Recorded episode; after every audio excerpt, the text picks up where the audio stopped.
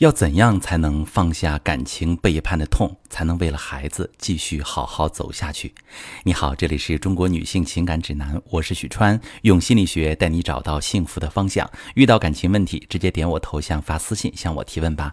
最近收到一条关于老公出轨的这么一个提问啊，一位女士说：“我老公出轨了，她不愿意多说他们在一起的细节，说这也是她人生中的一个污点，不愿意提起。”可是我只要一闲下来，脑海里全是他们一起可能做的事儿，可能说的话。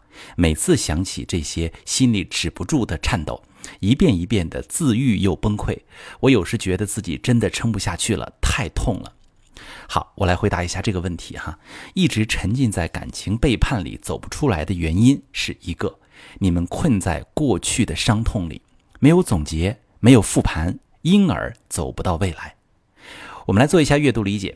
先看这位女士的描述，她说她不愿意多说他们在一起的细节，说这也是她人生中的一个污点，不愿意提起。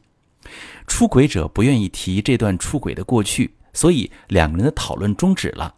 实际上，他们在一起的细节是不是那么重要？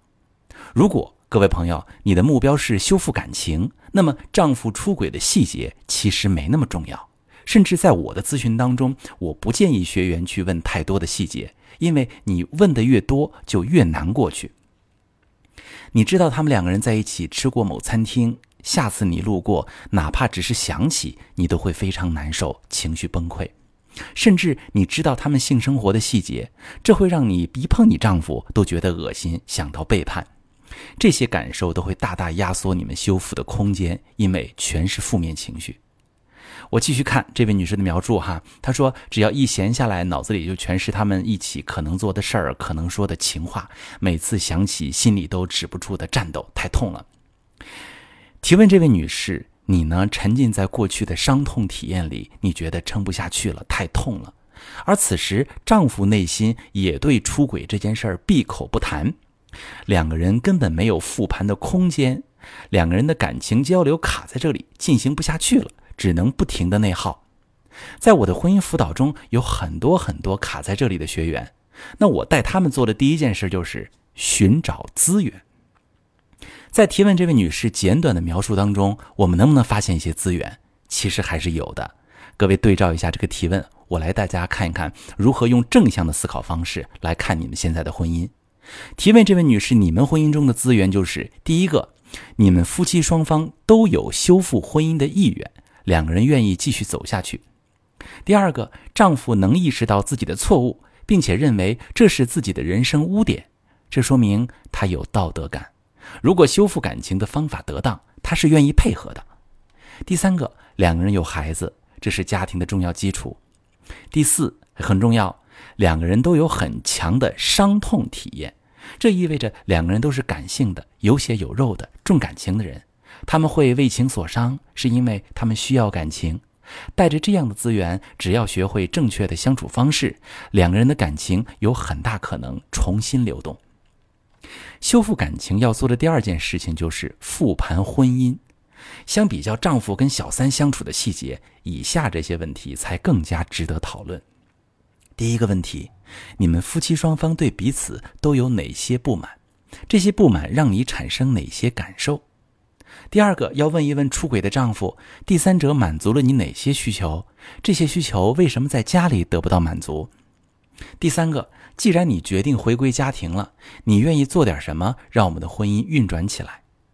请大家注意，一直纠结丈夫出轨的细节，只会让你卡在当下，去关注谁对谁错，想到背叛，想到伤害。这些感受既不会让你对你们感情的真正问题产生思考、进行讨论，也不会让你对婚姻的认识有任何的提升。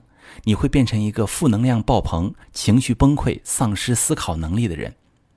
此时，女性最需要的其实是想清楚自己还要不要这段婚姻。不要离婚，要赔偿，让渣男付出代价；要复盘婚姻，修复感情。你要给你的丈夫回归的空间。而不是用持续的负能量挤压他，这样他连回归的空间都没有，他都不知道自己该做点什么，又怎么能修复感情呢？第三件事儿，适度惩罚出轨者，推动出轨者回归家庭。夫妻双方在复盘过去的基础上过好现在，才能迎接未来。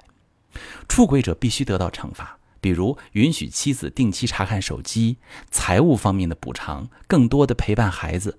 这样不仅能减轻妻子的负能量，也能让出轨者的内心得到解脱。这就是给回归创造空间。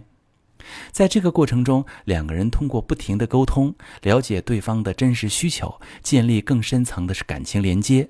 如果夫妻能走到这一阶段，不仅出轨的问题会被彻底解决，两个人也会因为共同的努力融合而变得感情更好。所以，提问这位女士以及很多遭遇了婚外情、困在痛苦里走不出来的朋友，你处在婚外情处理的哪一个阶段呢？如果你也困在内耗里走不出来，也可以把你的状况详细跟我说说，看看我能不能帮你。